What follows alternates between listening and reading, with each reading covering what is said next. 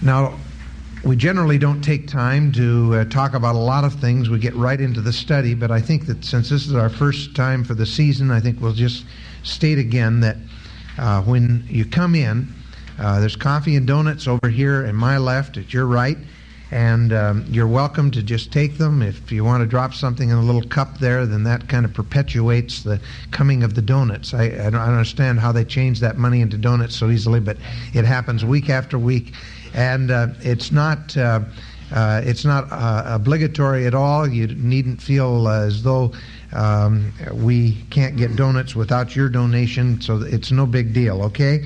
But we just want you to know it's available there. Um, we start promptly at 6 o'clock with the reading of that uh, text. Come when you can. Some people sleep in a little bit accidentally. You know, they fall asleep after the alarm. They get up and, and they look at it and they, oh, it's too late. I'll be late. And then they go back to bed. Don't do that. If you have to be late, come anyway, all right? And uh, we don't mind you coming late. Um, we also don't mind if you leave early. Uh, there are probably a couple of reasons why people have to leave early. One, maybe because they're under conviction some point along the line.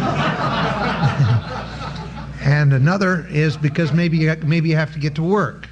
And the neat thing about coming here is nobody will know the difference. They, they you walk out and everybody will say, "Well, he must have had to get to work." Say, and you can get out just in time. Uh, but uh, it's like it's like William Carey when he was in India. Uh, he had a he had an Indian uh, leader living in his home with him, and one morning. Uh, early, early in the morning, somebody met this guy rushing out of the house you know, with a suitcase with the clothes still hanging out of it and uh, running out the door. And they said, what, what in the world, where are you going? And he said, I've got to get out of here. I'll become a Christian in spite of myself. so, in any event, uh, we just want you to feel free to do that. Some of you uh, do have to get to work uh, by 7, and we're just glad that you feel the freedom to be able to come and enjoy this time and then slip out a little bit early. And, um, and we just hope that that uh, you will make this a Wednesday morning habit. We also would like to suggest that if you have sons and if you're able to drag them out of the sack, we'd love to have your sons with us. We've got um, some sharp young men that have been going through Proverbs with us here and uh, uh, been growing up with Proverbs. And some of the dads that have the time are even um, bringing their, their sons. And then after we have our Bible study, uh, they slip over to a restaurant and buy them breakfast and talk about what we've talked about here. And if you want to do that, man, I'll tell you, what a way to disciple your son. And uh, it's uh, just an opportunity for you to grow uh, and uh, for him to grow as well. We have notes available, and uh, my secretary tells me that we have um, um, right through um, chapter 11 about verse what here? I've got to get back here a ways. Uh, verse 13. Uh, so you're even a little, uh, we're even a little ahead of, of uh, where we've ever been at the beginning of class. Uh, so she's all caught up. And uh, so we have these new pages, all right? This would be um, pages 348 to 374 of our study of Proverbs. There are complete sets for any of you that may be new. I don't know how many, but there's some complete sets back there in that box. And all of the fairly recent old pages are, are there as well. And then anything older that's needed, if you have a missing page or something of this sort, you can get that from the church office anytime. Uh, we try to keep up on, on uh, these Proverbs notes and you're just welcome to take them and use them. If you have friends that, uh, they can be a blessing to that will really use them, then feel free to take them for them as well. Another little preliminary matter is just something that I like to do whenever we can just to get you oriented to what the book of Proverbs really is. And I want to take time to do that this morning again, even though it's a review for some of you. Um, remember that the books, the book of Proverbs and the Psalms uh, in particular, uh, were, uh, were written in what we call parallelisms, uh, where parallel thoughts are brought together, and uh, where one line uh, does one thing and the other line does something else. Um, and we've got a little couplet that we often hear that is like that. Only one life will soon be past. Only what's done for Christ will last. That's an example. uh, of, uh, of what we call uh, a distich. Uh, it's that's a German word, not a Hebrew word or an English word, uh, but it's a it's the common word that is used to describe uh, this kind of parallelism. It's the German word that uh, means that same thing, and uh, the the idea of uh, distich is di, the di is that which equals two, and then the the word and I'm sure I don't pronounce it the way a German would, but the word stick or line. Okay, so it's it's two lines, and actually um, there are more complex parallelisms in the Psalms and Proverbs, but the primary um, thing that you have is the coupling together of two lines that have some kind of a relationship. Uh, and there are really eight kinds of distichs that are discernible in the Psalms and Proverbs. Um, the first one is uh, what we call a synonymous, S Y N O N Y M O U S, a synonymous distich. It's the simplest kind of a distich. What it does is this the first line gives a truth, just gives some kind of a principle or some kind of a truth. And then the second line simply repeats the same truth in different words. Uh, it, it gives it to you in such a way so that the truth is, is laid out, uh, probably in very clear form. But uh, then it's repeated, only different words are used in order to bring, bring about the emphasis of that uh, and the importance. Uh, you want to maybe look at uh, Proverbs 11 25. that's an example. The liberal soul shall be made fat, and he that watereth shall be watered also himself. Now you can see that there is a, eh, those two thoughts are synonymous. They're not the same words. Uh, they're, they're, they're not just a repetition uh, of exactly the same vocabulary, but the principle of the liberal soul being fat is enhanced by using another illustration, which is that if you water, you're going to be watered yourself. All right? Another one is uh, Psalm 3, verse 1 Lord, how are they increased that trouble me? Many are they that rise up against me. And whenever you have the two thoughts put side by side, there, there generally is some additional information given in the, the second line that enhances the first. Uh, just many, many more of those that we find in Proverbs and you find in Psalms, and helps you really understand. Uh, he's not saying two different things, but rather he's saying the same thing twice. The second kind is what we call a synthetic distich. Synthetic is from the verb to synthesize. It means a combination of several different parts and uh, then put together to form the whole.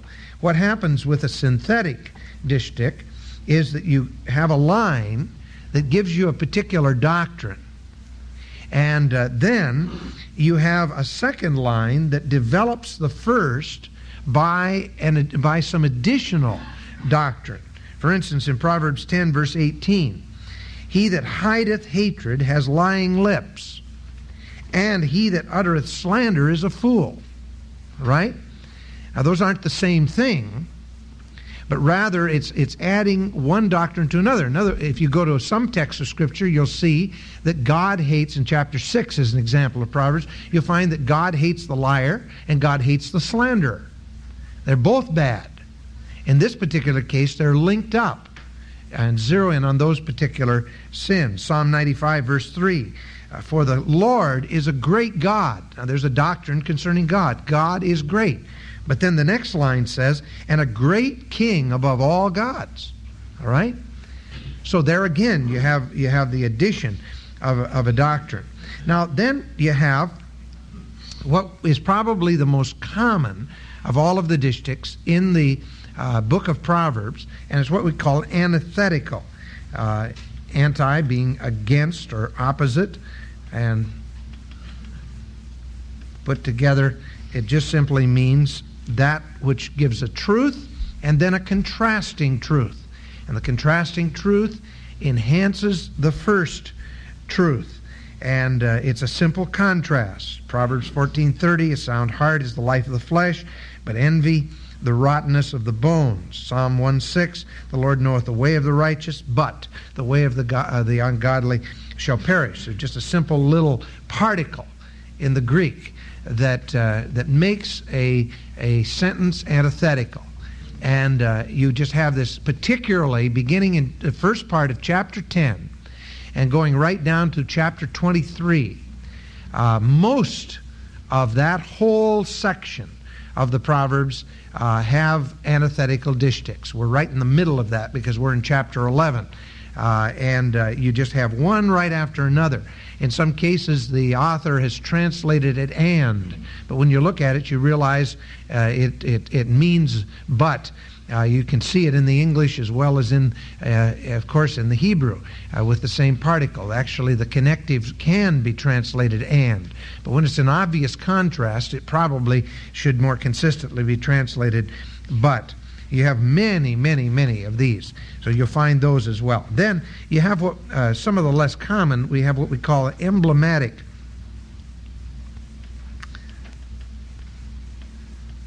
An emblematic distich sometimes called parabolic. Uh, it, you have uh, one line giving what we call the didactic or the teaching, um, and then the second has an illustration of it. And uh, that's an, it's an interesting parallelism. And uh, for instance, uh, you, you would have uh, sometimes it would be turned around. you would have the, the illustration first and then have the doctrine. And uh, there's a there's a great one in uh, Proverbs 11:22. You might want to share this with your wife. Um, it says, "As a jewel of gold in a wine snout." Now that's the illustration, obviously. So is a fair woman who is without discretion. that's uh, you know quite a complimentary thing, you know that. But if you if you think in terms of of, of beautiful, beautiful, beautiful woman, who just does not have any sense at all, you realize how uh, illustrative this is. It's like a, a, jewel of gold in a swine's snout. Uh, another, another word uh, that's, again, the same way. The didactic statement is the second rather than first. It says, As the hart, that is the stag, panteth after the water brook, so my soul panteth after thee, O God. If you've ever been in the woods and ever seen um, a, um, a stag uh, having been run, perhaps chased by hunters, uh, and having been run hard, foaming at the mouth from the exertion, and it finds a stream, uh, it just looks like it's going to drink that stream right up.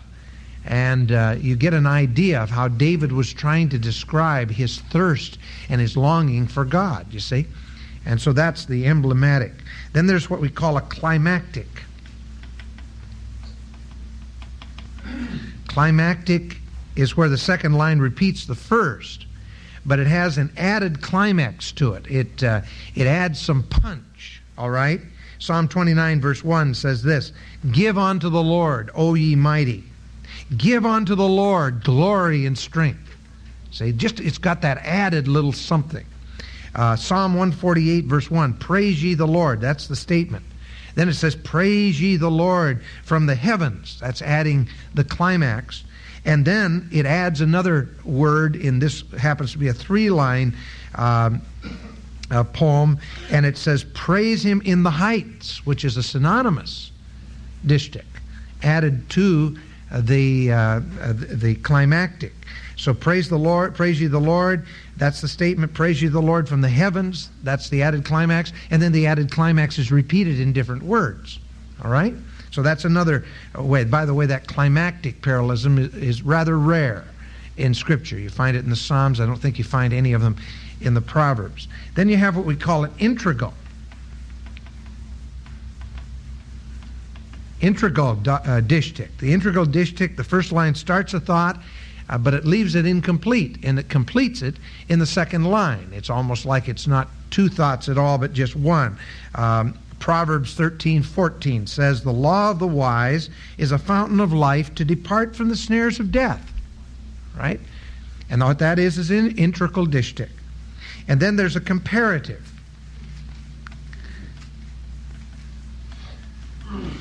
just looked at one that could be considered a comparative because sometimes it'll fall into two categories. As a jewel of gold in the swine's snout, so is a fair woman. So is is the clue. Um, but probably the better um, uh, comparative distichs are uh, like Proverbs 15, 17. Better is a dinner of herbs where love is than a stalled ox and hatred therewith. We had one this morning, didn't we? And you all chuckled a little bit. It's better to have uh, steak, uh, better to have uh, what soup uh, with a you know with, with, a friend than steak with someone that hates you or whatever. Uh, Psalm 37 verse 16: A little uh, a little that a righteous man hath is better than. Now, if you look for the better than, there are about 20 better thans in the book of Proverbs. If you look for that phrase better than or the equivalent of it, you'll discover these comparative uh, distichs. And then there's what we call a formal. A formal distich. That's where um, uh, the unusual um, matter of two lines fitting together in metric form. Now, if you're going to write a poem today, you would always write it this way. Because in English, we write it with metric considerations. You know, the uh, you, you, think of, of how the beat, if you ever studied lit, uh, you know the t- teacher talks about where the, how the beat goes and how in the second line of the poem you have to copy the beat so that you have the same rhythm in the two. Otherwise, it's not you know good poetry and all that unless you're writing free verse, uh, things of that nature. And But the Hebrews did not write their poetry that way. They wrote it these other ways, putting parallelisms together everywhere you go. Uh, you find those parallelisms in all of, of Hebrew literature, even uh, in the in First and Second Kings and Chronicles. Every once in a while, you'll find a little section where there will be this parallelism. That was their poetry, and it didn't have to have a rhythm to it. It didn't have to rhyme. Um, the Scots, uh, Scottish people in the uh, in the Free Church of Scotland, uh, because of their emphasis on singing psalms, went through and uh, and and they they made all of the psalms rhyme. In fact, to read the Scottish Psalter is really a it's really a treat. Uh, because they took all the psalms and they wrote they rewrote them without changing the meaning. It was really skillful. Without changing the meaning, they took the English words and they worked them around so they all have metric consideration and they all rhyme. And some of them, man, do they have to force the words, you know. Uh, you can't, you, you, you, you've got to twist your words around. Uh, a very popular one is uh, uh the 23rd Psalm uh, The Lord, my shepherd, uh, I'll not want. He makes me down to lie. you know, instead of saying it the way we say it in English, they got to rearrange all of the words because they couldn't mess with the words. They just had to uh, try to get them in some kind of form so that we could sing them in English. That was no consideration in Hebrew.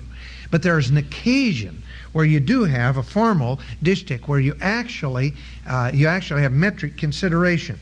Uh, Psalm 2:6, in fact, the whole of Psalm 2 deals with with that, where the two lines are fit together. I have set my I have set my King upon my holy hill of Zion. It's got a rhythm to it and it follows through all the way through the psalm. So that's a very unusual uh, sort of thing as well. But that's that's what we have to do then with all of our proverbs. We have to consider their uh, their various distichs and uh, give ourselves to that uh, as well as to the word study and the understanding of the meaning and the comparing scripture with scripture. Uh, one of the things we try to do, and because, because we're in no hurry, um, the it's actually job security. I can't leave Valley Church until I finish Proverbs, and so, uh, but we have a we have a marvelous uh, opportunity here because we don't have to feel as though we have to cover this overnight. We can take the time to see how particular thoughts that are brought up in Proverbs are developed into, into full blown doctrines elsewhere in Scripture. You always, to understand Scripture, you should compare Scripture with Scripture. It's the wisest thing that you can do in any Bible study. Uh, just remember that you may you may be able to get a lot of help uh, from the commentaries, but uh, George Whitefield, in his journal, uh, talks about the fact that he came to a bony truth uh, that he couldn't quite grasp. And he, he read uh, Matthew Henry, and found out what Matthew Henry had to say uh, about, about the text. And then he turned to Calvin and he discovered that Calvin said something that was totally opposite of what Matthew Henry had said. And by the time he'd read all of the commentaries available to him, he was very confused. And in his journal, he writes, And then takes I my Bible, and upon my knees before God, he said, I read the Holy Scriptures, and I discover that the Bible surely does shed a lot of light on the commentaries. I think that that's, of course, the thing that we always want to do. The Bible will always shed light on the commentaries. And you need to understand Scripture. And so we try to, though we give you some thoughts that we hope will be helpful in terms of application, we try to, to help you understand the meaning of words as they're used throughout Scripture. Uh, far better, if you want to know the meaning of a word, uh, in the Hebrew especially, it's far better to go to the text and find all the uses of that word throughout the Old Testament rather than merely go to a lexicon. A lexicon only gives you a limited amount of information. But if you can use an analytical text and understand uh, understand where the words can be found, uh, and, and use there are a number of helps available to help you do that, and a good concordance is a good place to start. You can take a, a text of Scripture and examine each of the words in that text as to their usage elsewhere in Scripture. And it'll give you a wealth of understanding of what that text eh, happens to be saying. So we're going to be doing that, and uh, we'll just uh, enjoy it and take our time. And uh, even though we uh, we stopped with this last time, we are going to uh, begin with it today, and that is verse 15 uh, of Proverbs chapter 11. All right? That's where we will start today. It's an anath- uh, uh, antithetical distich, and um, it says this He that is surety for a stranger shall smart for it, and he that hateth suretyship is secure. J. Vernon McGee says that he that goes surety for, or translates this, he that goes surety for a stranger shall smart for it, and he will get smart from it.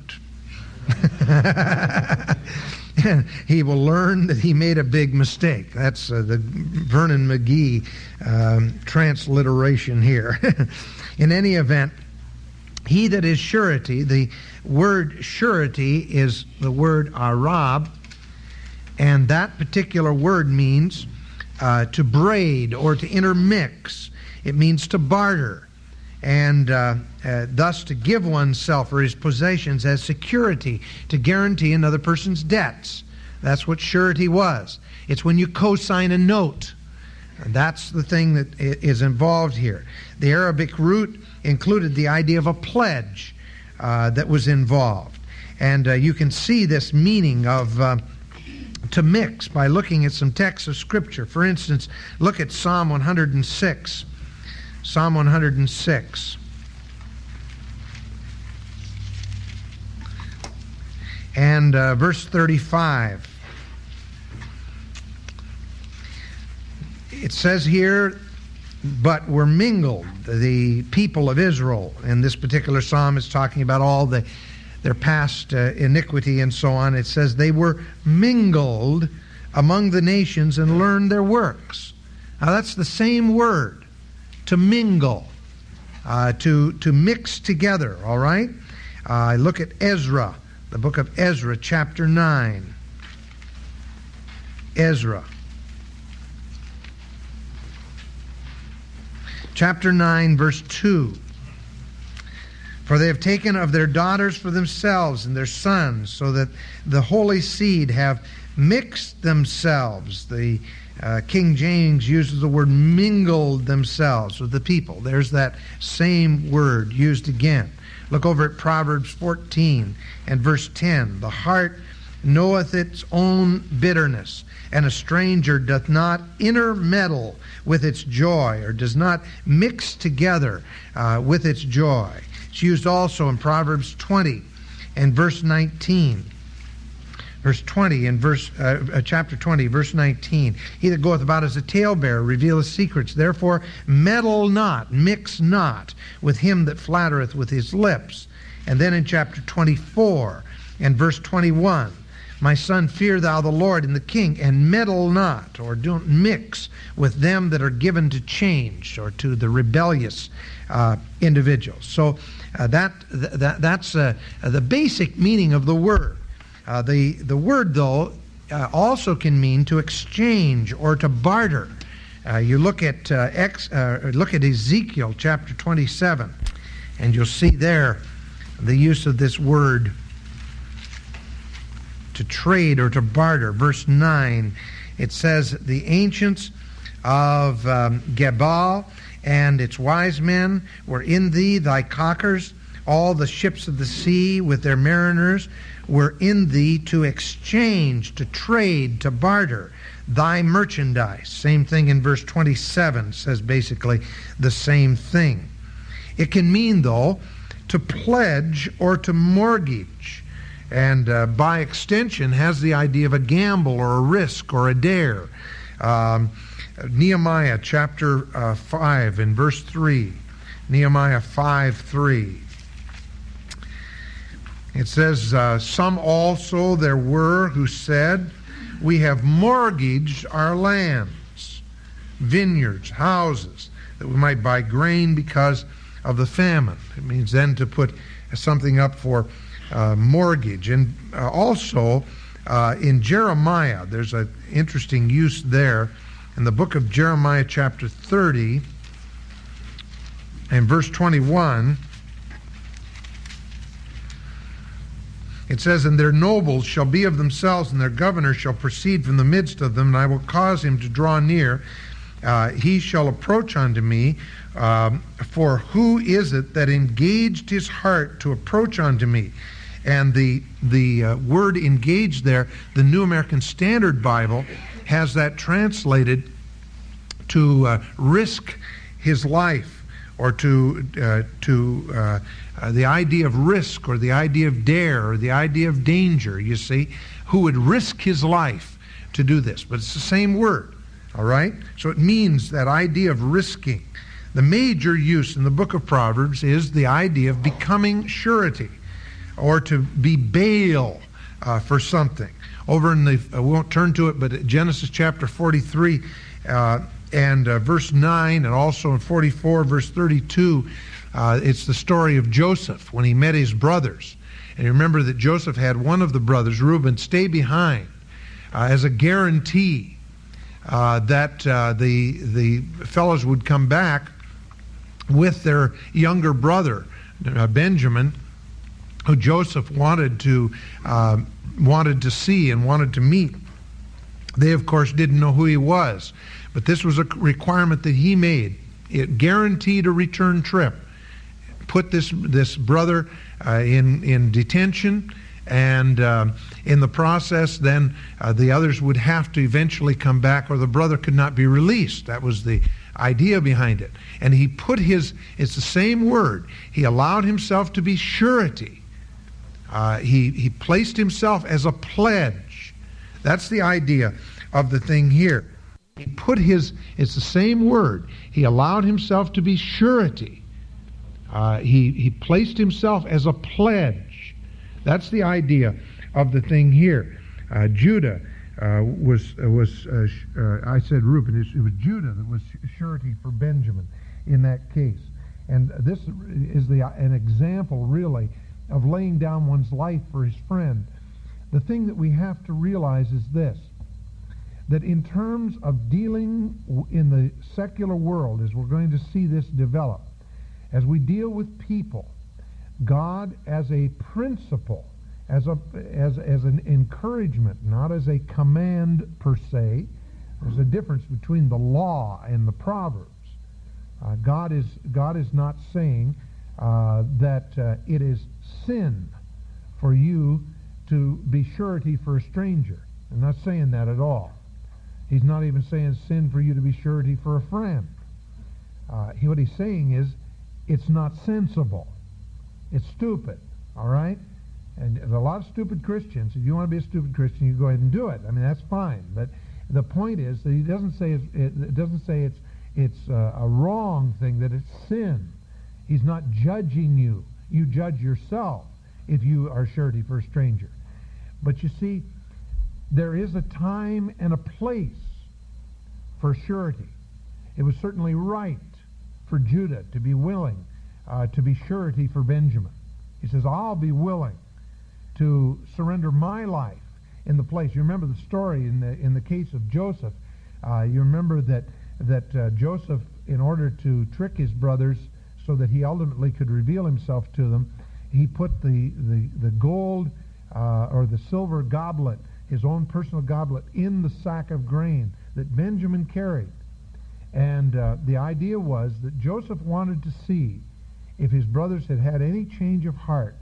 They had sold him into slavery. What would they do if their younger brother was in trouble? What would, did they have any respect for their father at all? And uh, so that's why he did it. And when they came and they found that cup in that sack and they brought him back, here comes Judah. And he says, look, take my life, but let him go. Why, he's already lost one of his precious sons, Joseph. And now, if he loses another one, it will break his heart. It'll break Dad's heart. And so let me be surety for him. Let me take his place. And you see, that was a good thing. And it was the thing that won the heart of Joseph. And Joseph expelled all of those uh, men, the, the soldiers that would be his guards. And he was in the room alone with his brothers. And he said, I'm Joseph.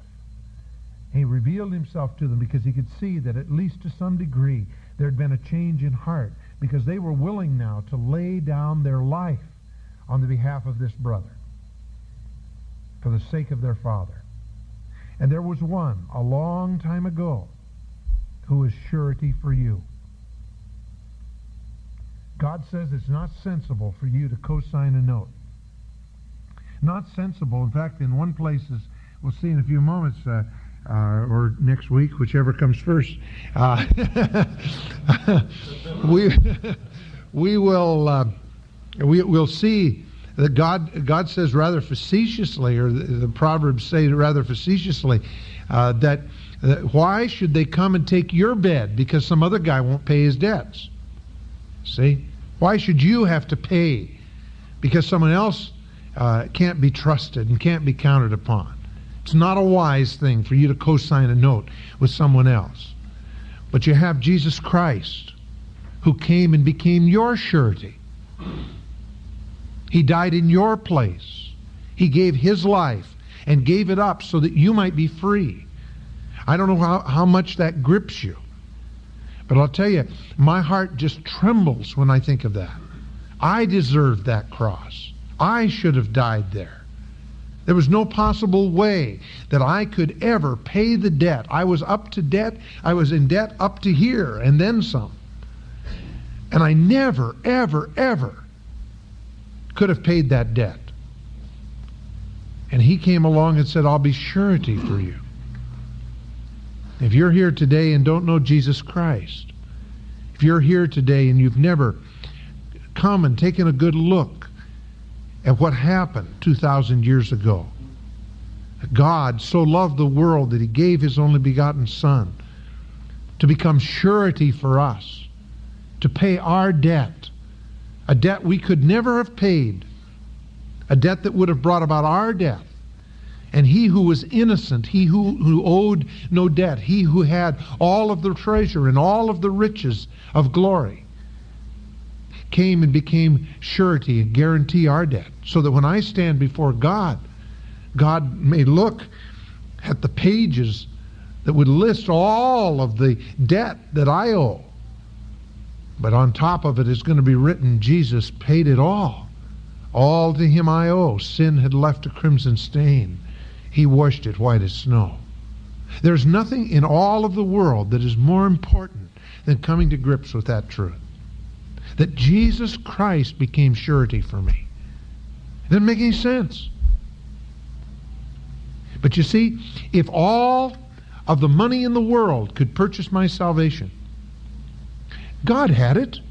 Good night. He uses he uses gold, which is so precious these days, for asphalt. He would have no no problem getting together a money ransom to buy my soul. And the reason, the reason that God did not do all of that, the reason that He did what He did in sending His Son, Jesus Christ, the innocent, to die for the guilty, is because, my friends, there was no other alternative. The enormity of my sin could never be paid off with money or with works or with anything material. It could only be the substitute of a life for a life. And Jesus Christ became my surety and died for my sin because there was no other way. There was no other way. When he died for my sin, he died for your sin. If you don't know him today, and we're beating our gums up here for no purpose, the wisdom of the book of Proverbs is foolishness to an individual who doesn't know the Savior. And that's why we have to start there. He is our surety. That's a simple thing, really. God made all the provision. And God lays before you the simple contract that if you'll simply receive Jesus Christ as your own personal Savior, believing that He is indeed the very Son of God, believing that He died for your sins as your substitute, taking your place, and if you believe that He rose from the dead, you place your faith in Him, and God then undertakes with all the power of heaven to save you. The nature of salvation is such that God goes into action. When you give him leave to do so in your life. He'll not force himself on you. He will not make you go to heaven. He will simply make himself available and let you make a choice. But having made that choice, God undertakes to save you eternally. I'll tell you, beloved, it's a it's a marvelous thing that God has done and is doing. It's called so great salvation. Well, back to the text here. The idea then of becoming surety.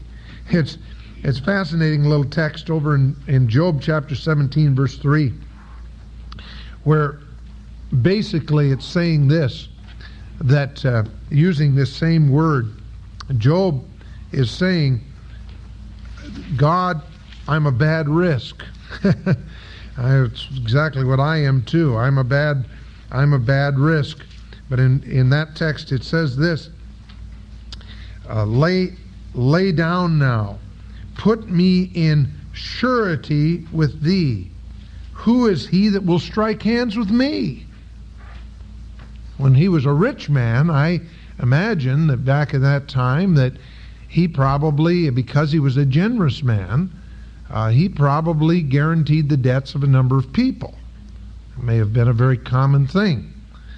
And uh, yet here he was broke. He'd been wiped out. And his physical uh, properties were nothing. And uh, he now was as poor as the poor. Physically, he was he was uh, down to uh, barely, you know, what do you do when you got boils all over your body? You can't sit, you can't stand, you can't lay down, you see? And he looks at all of this and he says, he says to God, you know, I, right now I need somebody to take a risk. But who in the world would ever take a risk with me? Who would ever be able to guarantee my debt? And, uh, and then he, of course, is acknowledging that God is the one uh, that could indeed um, risk uh, risk the, the things that were involved in order to b- redeem him. Psalm 119, verse 122, there's uh, again the, the psalmist there is basically asking God to be surety. asking God to do the very thing that we spoke of in just a moment. And uh, one person has written this that I think is, is so beautiful. It says, uh, the one exception we can never forget the blessed Jesus, from his free grace, unsought, unasked, became surety not for a friend, in which case we should have no interest, but for a stranger. He became one with us in nature, that he might be one with us in law. He took our place under the curse of the broken law. He put his soul to the fullest extent in our soul's place. And then he made our nature pay the debt which all the angels of heaven could never have paid. Oh, this was suffering indeed. How he suffered under the stroke of the Father's hand. The upholder of the universe was prostrate in the dust, his own creature strengthening his, his sinking frame. He had hated surety, had he hated suretyship, he would have been sure. For what could have disturbed his self existent happiness? But we should have perished. Glory to his name. Through from, though from all eternity he knew the bitterness of pain instead of hating, he rejoiced and delighted in his work. His was no rash engagement, it was the arrangement of an everlasting covenant. It was lawful in every way. There was a definite treasure to discharge the liabilities. The claims of justice were fully satisfied. Sin was as thoroughly punished as it was thoroughly pardoned. The family of God suffered no injury, but received direct benefit instead. What is there left for us to do but to fall down before His grace and to spend our days as we will spend our eternity in adoring this wondrous display of divine glory? Ah, he was surety for us. Again, in Isaiah 38, in verse 14, Isaiah pleads for God to be surety for him. And we have that one who gave his, his, himself a ransom for us. Now, in Proverbs chapter 6, and we want to go back there a moment, Proverbs chapter 6, verses 1 and 2 we have the beginning of this doctrine of surety. It says this My son, if thou be surety for thy neighbor or for thy associate, that's one of the people that is warning against becoming a uh, becoming surety for. That is your associate, your uh, your neighbor, or uh, someone who is clo- uh, closely akin to you. And then it says, If thou hast struck thy hand with a stranger, there's someone else that you might uh, become surety for, someone you don't know very well, someone who is not closely associated with you, but someone who offers, who says to you, uh, I'll, uh, I'll pay you back and with big interest, and I'll guarantee that you're going to get all the all all of this back, but you're going to make a huge profit. But you don't know the fellow very well, uh, that's another person that you can be involved with. Notice what he says that if you do that, either with an associate or with a stranger, thou art snared with the words of thy mouth thou art taken with the words of thy mouth. Having made that pledge, you have obligated yourself, you have stuck yourself, you have obligated yourself for the, another person's debts. And here's what you're to do Do this now, my son, deliver thyself when thou art come to the hand of thy neighbor. Go humble yourself and importune thy neighbor. Beg him, bug him, nag him, Give not sleep to your eyes, nor slumber to your eyelids. Deliver yourself like a roe from the hand of the hunter, and like a bird from the hand of the fowler. In other words, if you have done this, the best thing in the world for you to do is you're stuck. But if you can get the guy to um, uh, give you that contract back and uh, get the money back and get the thing settled, uh, do it just as quickly as you can. if you can't do that, then uh, look out. You're liable uh, to you're liable to lose what you had anyway. You probably will, and so you have to be you have to be ready for that as well. But that's that's the advice that is given here on that score. Then in chapter 20 and verse 16.